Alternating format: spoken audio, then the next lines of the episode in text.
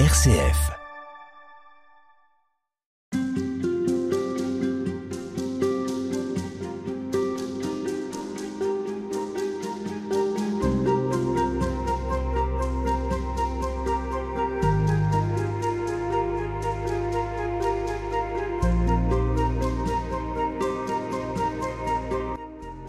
Je crois à la vie éternelle, c'est dans le credo des chrétiens, mais à quoi croyons-nous véritablement? À une vie après la mort, à une vie lumineuse avant la mort, à une vie qui n'est plus nous, mais le Christ qui vit en nous, pour reprendre les mots de l'apôtre Paul. Eh bien, la fête de la Toussaint est l'occasion de revenir sur notre foi en la vie éternelle. Peut-on dire qu'elle commence dès maintenant sur Terre? C'est ce que nous allons voir avec vous, Marina Copsidas, bonjour. Bonjour madame. Vous êtes chrétienne orthodoxe, passionnée par les Écritures, avec une vie dans le monde des affaires, la vie de Marthe, et puis une vie de Marie à l'Institut supérieur de théologie des arts, euh, que vous avez euh, pu suivre à l'Institut catholique de Paris. Vous avez également étudié à l'Institut de théologie orthodoxe Saint-Serge, et puis vous êtes l'auteur de plusieurs ouvrages, dont le plus récent est édité chez l'Armatan et qui s'intitule « À la rencontre de la vie éternelle ». Il est préfacé par le philosophe Bertrand Vergely. Alors, vous nous proposez une sorte de méditation sur la lumière. On y reviendra, mais je voudrais simplement, avant qu'on s'arrête sur une icône, puisque c'est ce qui vous inspire, c'est très prégnant chez les orthodoxes, mais c'est aussi pour vous une source d'inspiration, et c'est l'icône de la transfiguration, c'est celle que vous avez choisi de, de poser sur la couverture de votre ouvrage. Comment est-ce que vous faites le lien entre la transfiguration et la vie éternelle? Parce que Euh, de la transfiguration du Christ, il faut dire que c'est deux événements dans l'histoire de l'humanité. Il y a eu la première euh, qui était donc euh, Moïse au Tabor, mais Dieu ne se fait voir que dans le buisson ardent et dans la nuée. Et dans l'Exode, on disait qu'on ne pouvait pas voir Dieu sans mourir.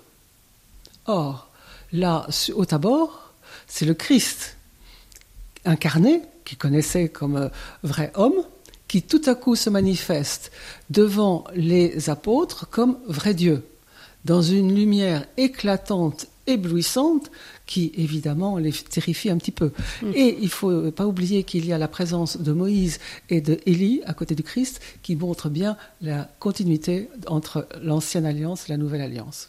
Est-ce que vous comprenez que la vie éternelle, ce serait comme une rencontre avec le Christ? Est-ce que, est-ce que c'est ça que vous voulez dire? C'est une participation à la vie divine. Alors, il faut être Dieu pour vous donner une description très précise de ce que c'est que la vie divine. En revanche, cette, j'allais dire, cette manifestation du Tabor vous montre comment Dieu, l'homme, Jésus, Jésus, se manifeste comme Dieu. Mmh. Au fond, c'est une façon aussi de, de pouvoir saisir que la vie éternelle ne nous est pas réservée après la mort. Non, elle est présente, c'est ce que dit très bien d'ailleurs Vergely, et c'est également ce que nous ont montré les mystiques, qui, dans un instant ou dans des instants, des moments fulgurants, mmh. vivent une, une autre vie, une sorte d'autre vie.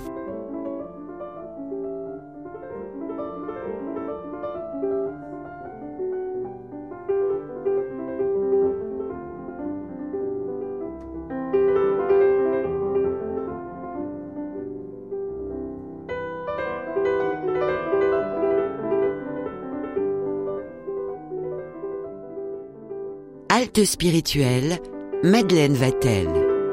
On n'est pas tous des mystiques, donc euh, comment est-ce que nous, chrétiens, euh, on peut avoir cet euh, aperçu, ou à minima cette idée que la vie éternelle peut commencer déjà maintenant sur Terre pour nous? euh, Comment est-ce que... Déjà, il y a le, le silence. Le silence, le recueillement. Et pour moi, il y a une approche Du, de la vie éternelle, c'est par la beauté. Et quand on est devant un paysage et qu'on dit « Mon Dieu, que c'est beau !» Au fond, une certaine, je dirais, communier avec la beauté de la création, on, on est en quelque sorte en lien avec le Créateur. Avec ce qui est plus grand que nous, finalement. Exactement. Alors, la vie éternelle, c'est euh, aussi présent avant le Christ, notamment chez beaucoup de philosophes. Alors, qu'est-ce qui différencie euh, la vie éternelle telle qu'elle est comprise par les chrétiens de celle qui est présentée par les philosophes? Alors, les philosophes, je ne dirais pas trop, mais il y a certaines sagesses, si vous voulez. Certaines sagesses, mais euh, on sait, par exemple, alors, dans les euh, civilisation ancienne mm-hmm. qui avait conscience d'une vie ou une espérance d'une vie après la mort. Et l'exemple le plus extraordinaire, c'est l'Égypte ancienne, qui nous ont laissé des témoignages tellement nombreux, euh, tellement euh, splendides d'ailleurs, et qui étaient des rituels et des croyances extrêmement fortes. Mmh. Et euh, il y a, par exemple, euh, voilà pour ceux qui veulent étudier, euh, un livre des morts égyptien et un livre des morts tibétain. Donc il y avait un rituel aussi dans euh, d'autres euh, civilisations. Euh, je crois que ça, ça vaudrait la peine, effectivement, de réfléchir, de travailler sur ces sujets-là. Je pense que aussi le taoïsme, il y a peut-être, peut-être une mmh. trace. Je ne sais pas. Et alors, dans ces cas-là, on parle de la vie éternelle après la mort. Et vous, oui. vous venez nous dire autre chose. Bah, en tout dit... cas, le Christ vient nous dire autre chose. Alors, ça, c'est quand même une vision très chrétienne, et bien sûr, de la Trinité. Mmh. C'est-à-dire qu'il y a Dieu, le Christ et le Saint-Esprit. Et n'oublions pas que le Christ nous a dit qu'il envoyait l'Esprit, mmh. qui se manifeste de façon extraordinaire sur les apôtres au moment de la Pentecôte. Et d'ailleurs, quand on lit attentivement l'acte des apôtres, on s'aperçoit que Paul ne prend ses décisions pour aller vers la Macédoine alors qu'il voulait aller vers Jérusalem, parce qu'inspiré par l'Esprit Saint. Et c'est cette présence-là. Oui, cette présence-là mmh. qui fait que euh, on est en, en harmonie avec soi-même et avec le ciel. On va plonger un peu dans l'Ancien Testament parce que euh, sur cette question de la vie éternelle, vous invoquez Isaïe. On va en écouter un extrait pour euh, mieux comprendre comment il nous parle de la lumière, mais aussi de la vie éternelle, au chapitre euh, soixante, versets un à trois et le dix-neuf.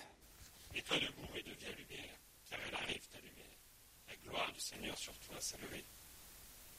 Voici qu'en effet les ténèbres couvrent la terre et un brouillard les cités. Mais sur toi le Seigneur va se lever et sa gloire sur toi est en vue. Les nations vont marcher vers ta lumière et les rois vers la clarté de ton lever. Désormais ce n'est plus le soleil qui sera pour toi la lumière du jour. Ce n'est plus la lune avec sa clarté qui sera pour toi la lumière de la nuit. C'est le Seigneur qui sera pour toi la lumière de toujours. C'est ton Dieu qui sera ta splendeur. Alors, on passe très vite de la vie éternelle à la lumière de toujours. Au fond, vous faites une association entre la vie éternelle et la lumière. C'est beaucoup plus. La, la lumière, c'est d'abord la vie. Sans le soleil, il n'y a pas de vie sur Terre. Et donc, la lumière est essentielle. Dieu crée d'abord la lumière. Et après, la création mmh. se déroule. Et euh, la vie... Euh, existe de par la, la lumière du soleil, par la chaleur du soleil, et donc euh, c'est un élément fondamental de notre existence. Alors, il ne faut pas oublier l'opposé, la vie et les, la lumière et les ténèbres, mm. qu'on assimile après au bien et au mal, et à, à la vérité et au mensonge. Les ténèbres, le mal et le mensonge sont les domaines de Satan. Quant à la lumière, la, le, le bien et euh, la vérité, c'est le domaine de Dieu. Alors dans votre ouvrage, c'est intéressant parce que vous retrouvez tous les passages où il est question de lumière. Hein. Il faudrait plusieurs heures pour approfondir ce, cette thématique, mais c'est vrai qu'on on comprend bien que ça traverse toute l'Écriture, toute la Bible, de l'Ancien au Nouveau Testament. Peut-être dans le Nouveau Testament, euh, Saint Jean, euh, Jean le théologien, l'évangéliste par excellence de la lumière, dites-vous, trente-trois fois dans son évangile, qu'est-ce qu'il vient nous dire du Christ et de la lumière ? Simplement, le Christ dit « Je suis la lumière du monde ». Et le Christ dit également que euh, ceux qui croient en lui auront la vie éternelle. C'est à la fois simple et c'est évidemment à, à méditer. Une question pour ceux qui nous écoutent et qui se disent euh... mais parfois, ma vie est plongée dans les ténèbres et j'aimerais tant être aussi cette lumière dont parle le Christ, cette lumière dont parle Isaïe. Comment euh, garder la lumière dans son cœur quand parfois ce sont les ténèbres qui viennent y habiter ? Vous avez raison, c'est la difficulté dans les épreuves de trouver petite lumière, c'est-à-dire qui s'appelle l'espérance. Hum. Alors, c'est évidemment un don de Dieu, mais en même temps, ça peut être des choses très humbles. Une rencontre, un événement inopiné, un souvenir. C'est, c'est des choses très humbles, mais qui, qui peuvent compter beaucoup. Je crois que là, il faut être attentif à la vie dans tous ces, ces aspects euh, multiples. Et puis, on est invité, euh, justement, quand tout va bien, à être nous-mêmes des lumières pour les autres. Il faudrait, en tout cas, voilà. Et pas seulement des consommateurs. Et vous rappelez que ce terme de Christophe Fort, qui est très, qui est très beau... C'est le Christ lui-même qui appelle ses disciples, par leurs bonnes actions, à être des lumières dans le monde pour, justement, montrer comment, comme disciples du Christ, euh, ils, ils, ils sont des hommes de bien, qui agissent bien, et à ce moment-là... Ils sont une référence. Alors justement, pour nous on dit une référence, mais le Christ dit une lumière. Et on le dit, on les appelle, effectivement, mmh. vous avez raison, des Christophores. Merci beaucoup Marina Copsidas. On se quitte avec cette citation de Saint Jean, « Il était la véritable lumière qui éclaire tout homme venant au monde » et c'est Saint Jean.